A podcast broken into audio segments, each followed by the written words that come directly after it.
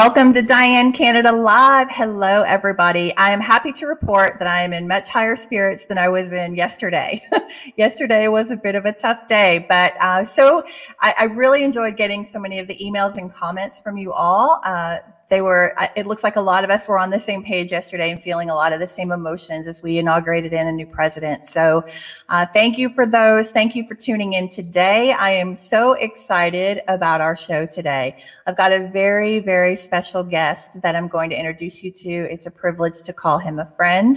And uh, before we get too deep into the subject today i just want to kind of touch for a minute on what what we're going to be talking about today. Uh, the topic of today's is finding common ground in a polarized world. And I think the timing of this could not be better right after an inauguration. You know, I'm, I hear so many folks, I, I get a lot of uh, messages and a lot of emails from people that feel like they're almost watching like a, a an NFL game or something. It's like we're on different teams and everybody's, you know, rooting for their teams and we have some sore winners and some sore losers. But you guys, what's at stake here is not a Super Bowl trophy. What's at stake here is our freedom.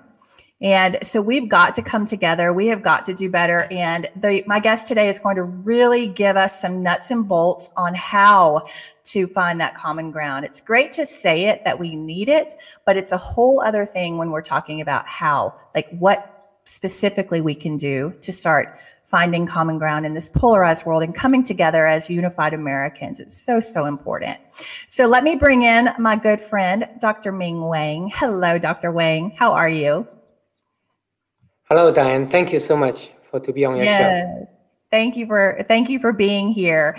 I'm going to go through and just tell you all a little bit about Dr. Wang because uh, he, he his story is so compelling. Uh, but I think it's important that you understand just a, an overview first. So, Dr. Wang is the co founder of the nonprofit Common Ground Network. He dedicated his life, uh, his mission is to help us find common ground. As a teenager, now this is the compelling part. As a teenager, Dr. Ming fought valiantly to escape China's Cultural Revolution, during which millions of innocent youth were deported to remote areas to face a life sentence of hard labor and poverty. He came to America in the 80s with only $50 in his pocket. Went on to earn two doctorate degrees, one in laser physics and one in medicine. Graduated with the highest honors from both Harvard and MIT. It's, it's an amazing story. Dr. Wang also founded the Wang Foundation for Sight Restoration. He's helped patients from over 40 states in the US and 55 countries, all with sight restoration sur- surgeries performed free of charge. Dr. Wang was named the Kiwanis Nashvillian for the year for his lifelong dedication to help helping the blind, orphan children from around the world. So there's so much more to say, but Dr. Wang, you're such an inspiration, and it's just my pleasure and my honor to have you here today. Thank you, Diane, and thank you for this wonderful opportunity. I think what you're doing in terms of uh, bring some of the important issues of our time into the forefront of our thinking to help all of us um, communicate and understand and educate ourselves important issues of our society so important i'm going to uh, begin today with two parts in terms of the audio video in the middle you and i chat mm-hmm. and i'm going to show you a few slides and one, one quick video first yeah. so yeah this is slide basically shows that as you mentioned that i founded co-founded a nonprofit organization common ground network to study how we can help ourselves find the common ground in a very polarized nation. Next slide. You know, our country is so polarized.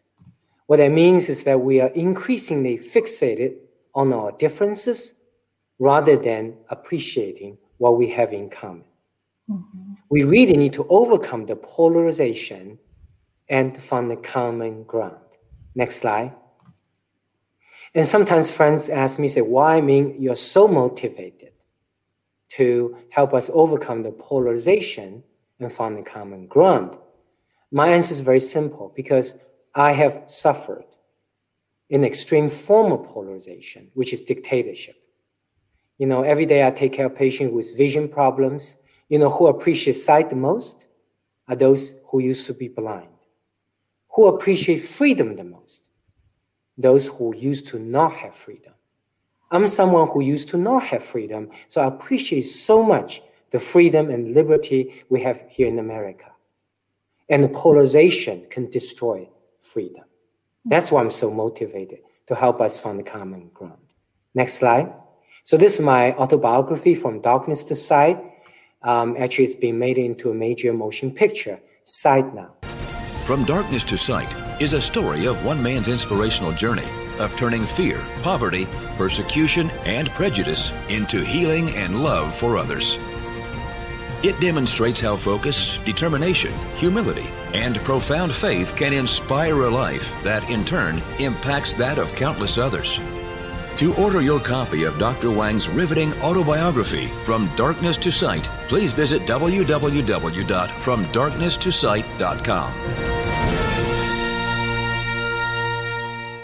Um, so that is the trailer from the motion picture that is coming out. And I know a lot of folks are going to be curious when they can expect to see that, Dr. Wang.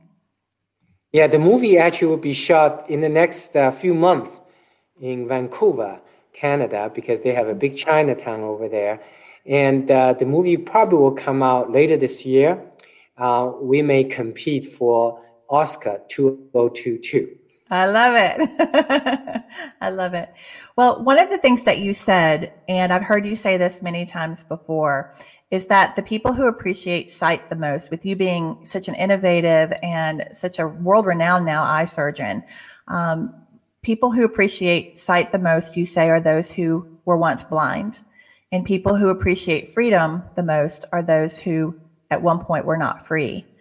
And I think that in America here, we have another form of blindness uh, that a lot of our a lot of our young people and even those in my generation too that that take our freedom for granted because we've always had it. So one of the things I would love to discuss with you from your perspective is how do we appreciate our freedom more when we don't know what it's like to be without it? How do we reach those people? That's uh, such an important question, Diane you know, um, first of all, 2020, we had this big virus, but it's almost like a stress test. You know, we review some underlying heart problem if we go on the treadmill going through a stress test. Mm-hmm. And stress test will review some underlying pre-existing medical conditions. So the stress test of 2020 was the COVID virus. Mm-hmm. That stress test, the COVID virus, so tragically you know, killed so many people that destroyed our economy and we're fighting to coming back. But at the same time, it has actually revealed a pre-existing and deeper, a bigger and a longer lasting virus in all of us. Mm-hmm. And that is the virus of polarization. Mm-hmm. So as we are hopefully coming out of the pandemic now this year, 2021, we need to realize that that medical virus has now revealed a deeper uh, virus in all of us, which is the virus of polarization, which means, as I said, uh, increased fixation of what makes us different rather than appreciating what we have in common. Uh, looking at a, a, cup which is half full instead of uh, saying uh, half empty, can we change our behavior and perspective, uh, perspective and ask ourselves, uh, say, can we just say it's half full? Mm-hmm. You know, life is about uh, recognizing, remind ourselves the blessing we have in America. But your question is exactly the heart of the problem. The reason we are so polarized is because we don't appreciate as much the freedom, liberty we have in America. And the reason that we don't appreciate as much the freedom, liberty is because we don't know, by and large, most of the Americans today, what it was and is still like in so much parts of the world, even today, mm-hmm. such as, you know, think about what's going on in Hong Kong, the mm-hmm. deprivation of human rights, the oppression of those students. Mm-hmm. Think about what's going on in China, Soviet Union, and so many parts of the world that the freedom and liberty is still not possible. Mm-hmm. And the human nature is such that we, if we always have something, we do tend to take things for granted. So what you ask is such an important question that how can we, especially our youth, young people in America, to let them feel the pain and suffering of folks in so much parts of the world, even today, who still don't have freedom and liberty. Now you think about, you know, lots of thousands of people are walking, you know, from South America, going across Mexico, mm-hmm. and these people are trying to enter United States. Mm-hmm. And they say, okay, lots of these are illegal immigrants, but you ask yourself, why? Why they put up such an extreme human suffering? Mm-hmm. That's because they know that if they somehow can survive that, what's waiting for them is worth all the sacrifice. What is that waiting for them? Is an opportunity to live here in America. Mm-hmm. But people like us living here, we tend not to appreciate because we always have had freedom in America, the freedom to get an education mm-hmm. for the young people. So your question is so important. There's no magic solution.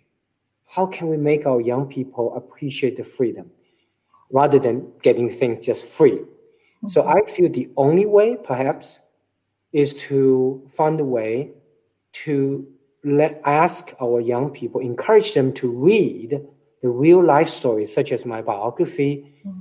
and the movie side, mm-hmm. to feel the pain and suffering of another youngster who, at Johnny's age, at age 14, like me, despite being a straight student, I got kicked out of school after ninth grade mm-hmm. in China during Cultural Revolution. And I had to play music, learning dancing, all to avoid being sent away to labor camp for life, a devastating fate that fell upon 20 million other high school graduates. Yeah. I fought against that, came to this country with only $50, who could still make it. Johnny should be able to make it. Don't be lazy. Get up in the morning, go to school, study hard, pull up your grades. Johnny should realize that he has the freedom to get in, in America, to get an education. A freedom that was not available to me in Communist China during Cultural Revolution. A freedom that is still not available in so much parts of the world, even today. Even so to answer your question succinctly, is we need to find a way to let our, especially young people in America, to somehow learn and feel the pain and suffering of people in other parts of the world, even today, that who still don't have freedom. Mm-hmm. That's the only way mm-hmm. we can make our young people uh, appreciate the freedom more and don't take the freedom for granted because we may have freedom today, but it's not guaranteed it will still be there tomorrow mm-hmm. unless our young people stand up, work harder, defend their freedom. You're so right, Dr. Wang. I'm gonna I'm gonna show this little clip here from uh, from Ronald Reagan. It was a quote that he had: uh, "Freedom is never more than one generation away from extinction. We didn't pass it on to our children in the bloodstream. It must be fought for, protected, and handed on off to them to do the same. Or one day we will spend our sunset years telling them what it was like to have freedom in America. I want to uh, I want to talk about your book. I have my copy here, and uh, thank you so much for signing this for me. Um, it, I treasure it, and I have read your book, and it is so compelling. And I do think that uh, seeing a movie or reading a book uh, does help. I also think just telling the story. I'd love for you to paint a picture, if you would, just for a couple of minutes, of what it was like, what a day in your life was like in communist China when you were growing up. What are the freedoms that you now have that you didn't have there? If you could just give us a, a, an example of one or two. So imagine yourself today at age 14 Grew up in a family very poor with only $15 combined household income by my parents. Mm. You work hard, you were straight A, you're looking forward to attending 10th grade and beyond, graduating from ninth grade. Government announced to you today, Ming, get out of school. You're going to be sent away to labor camp for life, completely destroying your future. How would you feel? And that is the devastating fate of being sent away to labor camp that fell upon 20 million young people in China during that 10 year Cultural Revolution from 1966 to 1976, mm-hmm. in which the government shut down all universities and colleges and sent away 20 million young people to labor camp. I can't so even. that's pain and suffering. Mm. I can't even imagine that you know, one of the things that you did, and I know this from your story, but one of the things that you did to try to prevent a, a future, a, a, ruined future in labor camp was you learned how to play an instrument. The erhu, I believe, is how you say it. And uh, I'd love for you to just share a little bit about the, that particular experience. What was it about learning an instrument that would save you from labor camp? Uh, because my parents found out that uh, one of the ways to escape being sent away to labor camp for life was to learn a instrument, music instrument, or learn to dance because communist governments still needed musicians and mm-hmm. dancers in its song and dance propaganda troop. If you could get in there, you might be able to be exempted from deportation, being allowed to stay in the cities. Then I stayed practicing my Chinese violin erhu, learning how to dance. But then uh, the government discovered my little boy that I was learning music, dance, the instrument, and learning dancing with an ulterior motive, really not for music dancing per se, but to avoid being sent over to labor camp. They stopped that. It's interesting, Diane, to give a perspective. These days, sometimes friends here in America say, "Oh, Ming, it's so nice. You have a hobby. You can play an instrument. You can dance. It must be nice to have these hobbies." Mm. You know what I say? I said, I, I didn't learn these dancing and music instrument as hobbies. I learned it to survive. To survive. I, I want to put up a picture here, real quick, Dr. Wang, of you uh, back in the day learning the air erhu. And then this is a more recent picture of you performing this on stage. So, looking at this right now, what would you say to the young Ming Wang here learning based on what you have experienced now in America? What would you say? I would say to myself at age 14, then trying to learn this instrument, trying to escape labor camp, say, young man, you did it right. You didn't give up. life, sometimes life it seems to be at the end of the line, but what maintaining that um, uh, drive and dedication is that hope, is that belief that there's a way that if one continue maintain that hope, believe that there's a way to get out of the darkness.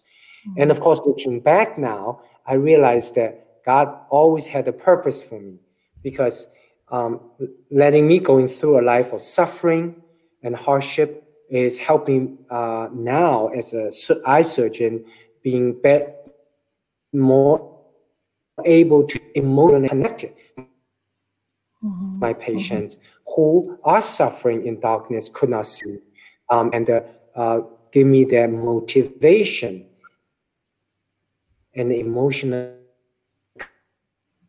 as an eye surgeon to help them get out of darkness now mm-hmm. because I used to be in that darkness myself. You know, Diane, maybe I can have just go through the few more slides. I want to kind of uh, illustrate some of the things uh, that I've been doing over the last few decades since I came to America. They're trying to figure out how to appreciate America.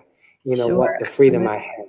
Mm-hmm. And I always feel the best way. So this slide basically shows that I came to understand that America is about freedom, it's about common ground because can people from all over the world, you know, it's about faith in Jesus Christ, and it's also, you know, this is sometimes that people forget. It's also about responsibility. Because we cannot just enjoy America, the freedom, liberty. We also have the responsibility to keep America strong. And I'll show you a few slides. Next slide, please. So as I said, our country is so polarized. The only way to overcome the polarization is to find common ground. Next slide. So over the three decades that since I came to America, I developed this compassion and uh, um, just urge a burden in my heart. I want to help uh, America, help myself, help my friends, fellow citizens of America. How can we find the common ground? How? Next slide. So with Dr. Rice Broocks, we have established the Common Ground Network, a nonprofit organization to study how to find common ground. Next slide. Mm-hmm. And uh, well, we have established the common ground seeking principles. It's the steps S, start thinking about common ground, asking yourself why you want to do that. Second, trade places, speaking in the language of listener. Put yourself in others' shoes. Number three, E, empathy, the SALT principle, S-A-L-T. Um, start a conversation, ask a question, listen, then and only then talk, SALT. And the P is for partnership. And last S is see common ground, put into action. You know who inspire us to formulate this common ground seeking steps is none other than Jesus Christ himself, because Christ's life is the best embodiment of the common ground seeking steps. He was the one started thinking about human being, our suffering. He's the one who traded places with us. He became one of us.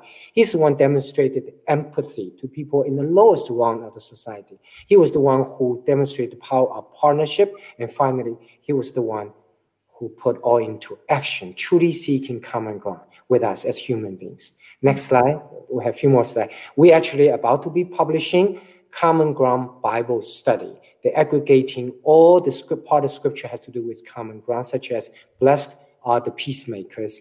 And I think it's so, so, so important for Christians and also non-Christians, people with other faiths and religion, or even people who don't have faith. Because as human beings, we all need to learn how to find a common ground, how to love and develop relationship with someone who even disagree with you. Next slide. So just a few examples, a few slides that demonstrating how we've been doing to actually find a common ground. This is the Tennessee Immigrant Minority Business Group. It's an organization I co-founded seven years ago, aggregating the business men and women of Latino Americans, African Americans, Asian Americans, the Tennessee Immigrant Minority Business Group. Next slide. And our foundation, Side Foundation, help blind orphan children with all the doctors from all over the world uh, donating our services. And uh, we have helped today of patients from over 40 states in America and 55 countries with all sight restoration surgeries performed free of charge. And that's an example of finding common ground among all the doctors from around the world. Next slide. And also, I've learned that science and faith have common ground because science keep on developing, and we have to we want to study the stem cell and fetal tissue, but we don't want to hurt the baby. So 20 years of research, I uh, came across this piece of tissue called placenta, the amniotic sac. So I using placenta. It's like fetal-like tissue, but it's not part of the fetus. I made it into a amniotic membrane contact lens to help elderly patients' eyes to heal without hurting the baby. So amniotic membrane contact lens, uh, our invention, is an example of faith and science have common ground. Next slide. And uh, um, our work has been recognized, as you mentioned, by uh, many different organizations, in this case, Kiwanis Nashvillian of the Year honor. Next slide. And also 917 Society with uh, our leader, Johnny Bryan, and Don, you've been very uh, supportive as well, appreciate it because the 917 Society has put U.S. Constitution, the foundation of our freedom, in the hands of every eighth graders in America. Next slide. And uh, um, my, I'm a member of the Bethel World Outreach Church, Pastor James, Pastor Rice Broocks, and that's the one of the most culturally diverse church in town. We have 70 nations represented. Next slide. And American uh, or the Living Sam Ministry is a ministry under Jerry Moore. We study how to apply scripture Monday through Friday. How do you interact with people who don't share the faith and belief? You know, I pray with all my patients before my eye surgery, and I found out is their love for fellow human beings, whether they believe or not, or believe different faith, is their love that transcends the boundary of uh, faith and religion. That's why I pray with all my patients before the eye surgery. Next slide. And American Bible Project, Steve Skelton and Diane, you've been very supportive as well. Appreciate it. That is put the Bibles back into our schools as a historical um, uh, evidence that founding Father America was thinking about Christian uh, principle when they founded uh, this great country using the Aitken's Bible, the first American Bible. Next slide. And so, if anyone, Diane, they're interested in my uh, appreciating freedom in America by funding Common Ground, presentation at the churches, at schools, and uh, you know, uh, commencement, the Rotary Club or Chamber of Commerce, I would be delighted to um, come and talk. And then there's no uh, cost for the presentation. They can let you know that, and then I'll be happy to mail them a book as well. Or particularly churches, I feel faith and science have common ground. It's so important. Mm-hmm. Next slide. So in conclusion, that I love to help all of us find common ground as an immigrant, as someone who appreciate so much the freedom, liberty we have in this country. Next slide. Mm-hmm. And I think this is the last slide. Yes. Yes. Yes, that is all of them. You know, the work that you're doing is is just so very, very important. And uh, I I want to just come back for a minute, if I can, to one of the things that you talk about a lot about common ground is that we have to start reaching out to minorities and to people that don't look like us. You know, uh, these the immigration, uh, the minority and immigration society that you have, and um, some of these efforts that you have are wonderful. But but for those listening that don't live in Tennessee, they live outside of Tennessee and they can't get to one of these with you. I want to just, I would love for you to speak on how do we have groundbreaking conversations with people outside of our ethnic group? You know, one of the things you talk about is that soon, um, as our culture is changing so much in, in America, soon the, the Caucasian race will be a minority here. So, can you speak to that for just a couple of minutes for me? Yeah, yes. Uh, 20% of American population today are Latino Americans, 18% are African Americans, and 6% are Asian Americans. These three groups right now consist of 44% of the US population. In about 10 years or so, these three groups will become the majority. Not only that, the average age of whites is 58, and average age of Asian Americans is 29, average age of African Americans 27, and average age of Latino Americans is only 11. So we know where this country is going and uh, it will become increasingly diverse co- uh, country. And the way to reach out, to be connected with these minorities and immigrants is to find a way to find the common ground with them.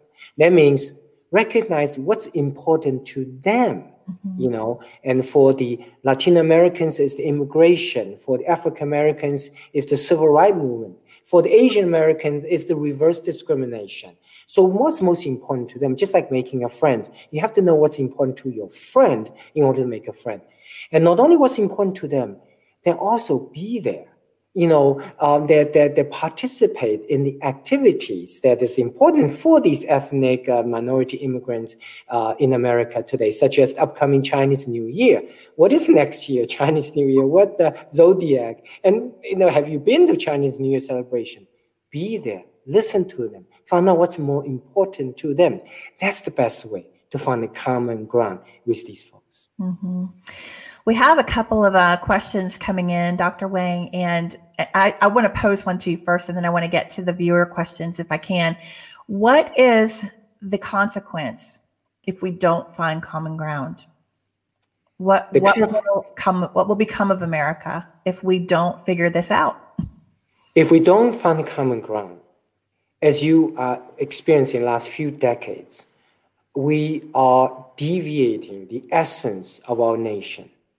The essence of America is freedom, common ground, faith, responsibility. The mm-hmm. America is an ideal.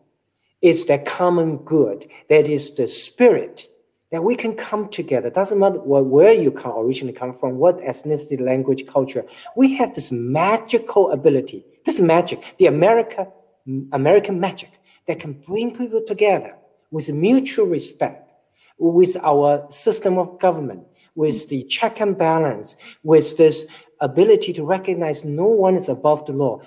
I think that's the essence of America, that it is so precious. You, we ask ourselves why we have immigration problem. Because everybody wants to come to live here. Mm-hmm. But we don't have an immigration problem that starts with E, that everybody wants to leave America. Right. It's because the essence of America is that American ideal.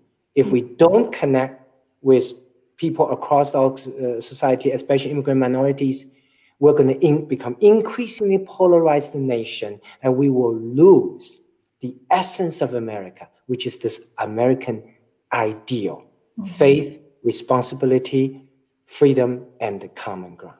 Yes. I think a lot of people right now are feeling, they still feel the spirit of that, but they feel like there is a small group of elite people in government that are that are ripping that from them and they feel helpless. We had a question that came through from a viewer that said, "What did when an election has been outright, in their view, when they when an election has been outright stolen, what do you suggest? You know, what in other words, what I guess what they're asking is, what can we do when we feel like uh, things are being done to fundamentally alter our country, and we feel helpless. We can't do anything about it. Yes, um, that's a very, very real question.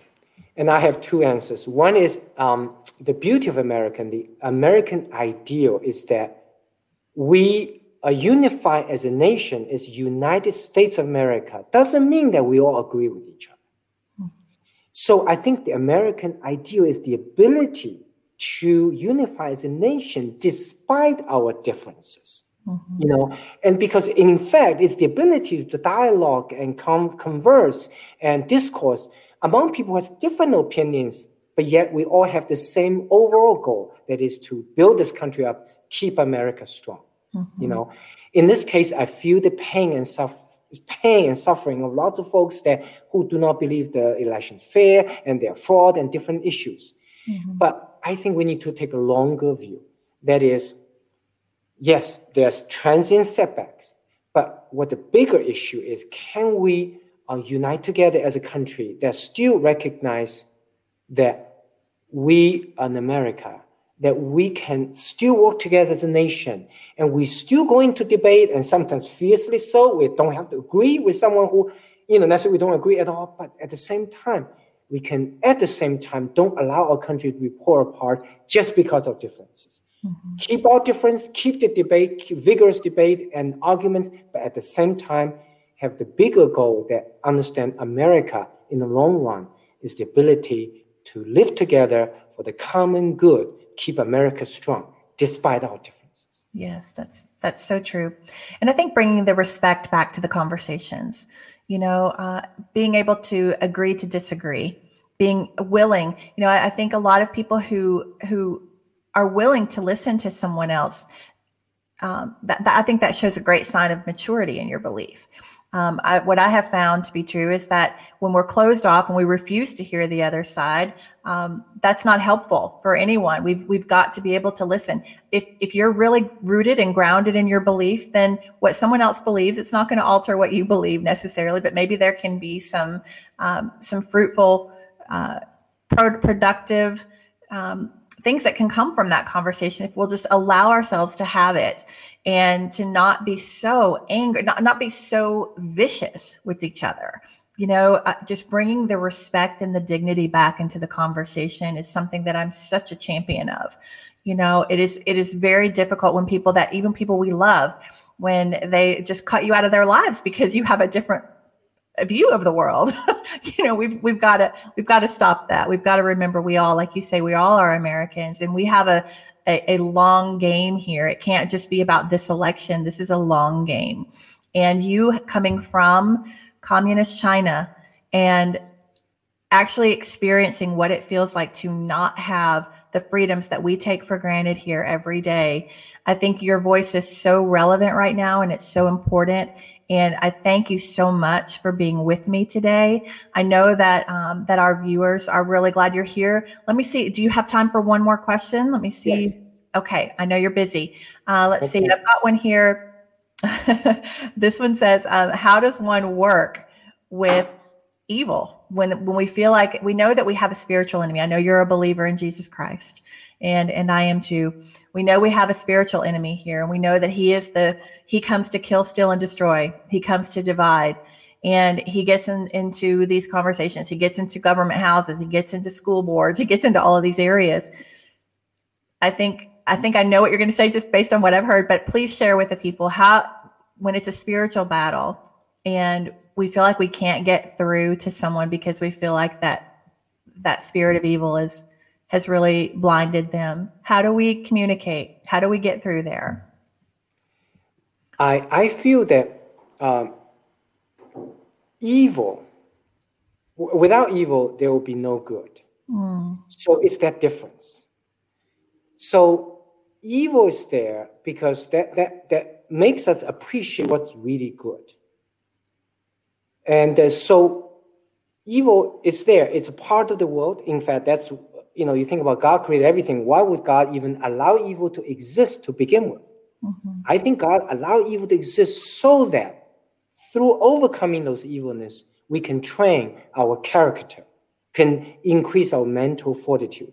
So without evil, there will be no good. Mm-hmm. And the sec- second part of the question is very interesting that how can we overcome that evilness? How can we help ourselves, help our friends who we care so much, that help them, you know, extract themselves from the evilness. And my answer is that look at your friend, your relative, and someone you love but yet have different opinions. Recognize you don't have to agree with that someone completely to love that person. You don't have to agree on everything with that person in order to develop relationship. Common ground is that concept that as an intentional search, what do you have in common with that person? However small that common ground is, but that's the starting point. Then through that, you will then have the opportunity to influence, change that person. Mm-hmm, mm-hmm. So be patient and start from small, however small that common ground. Because common ground is not the end game, it's the beginning point. It's the first step in 10,000 journey, 10,000 mile journey. And what is that journey going towards? It is towards unity. Mm-hmm. Unity is the ultimate goal, but common ground is the starting point. You don't have to agree with someone in order to love that person. That's right. That's so good. And love is a decision. It's not a feeling. Sometimes I always say I'm going to choose to love them and my feelings will catch up. Eventually my feelings will catch up. You know, uh, it and and I do think that it's so important that we realize that we we're never going to get through to anyone if we're shouting or if we are even um, forcing our views and our opinions on them. I think the beauty of the gospel is it's an attraction to Jesus. It's living out a life that that someone else admires or that wants to have that they're attracted and i think they're attracted to joy and this kind of leads me into our ending today because one of the things about you dr wang that that i always love. I always when you come into a room you just bring such a joy into the room. You cannot be in a bad mood around you. you're always smiling and you're so you are so gracious and you are so helpful and you are so grateful to live to be an American. And so I think if people are seeing us just walking around depressed or downtrodden or, you know, angry all the time, no one's going to be attracted to that. But when we have a joy that can't be explained, even in the darkest moments out there, that's what people are attracted to. They say, What is it about Dr. Wang? Or what is it about this person? How can they be so joyful when X, Y, and Z is going on? And how do you do that? And then that starts conversations, and then we have opportunities to to kind of ease into that common ground. And so, in closing, I want to show a clip of you. Uh, one of the things you mentioned earlier is that you you not only learn to play the instrument, but you also learn to dance and you're such a an elegant dancer. And so I'm going to close the show with a clip of you ballroom dancing. Uh, but before I show that, I'm going to give you the last word. And uh, again, I thank you so very much for joining me today. Thank you. I want to thank you, Diane, for being on your show. I want to tell everyone that it is essential as a Christian to be able to develop the skill to seek common ground. So our Common Ground Bible study will be published in a few weeks. That is a four-week Sunday school study and aggregate all parts of scriptures that has to do with common ground. Blessed are the peacemakers. So I encourage everyone to pick that book up and study what's the Jesus teaching in terms of how can we find common ground with people who are different from us. And also to answer your question very briefly, well, how can I find joy? We're always happy, even though I do have my own setbacks and mistakes is always focus on my effort rather than objective outcome. I always ask myself, have I done my best? Rather than rely upon my happiness on the actual what's going to happen. We cannot control what's happening in our life, but we can control our effort. That's that's so beautiful. So well said. Thank you again. Thank you all so much for watching, and I'm going to leave you with this beautiful clip. Have a great day, everybody. Thank you.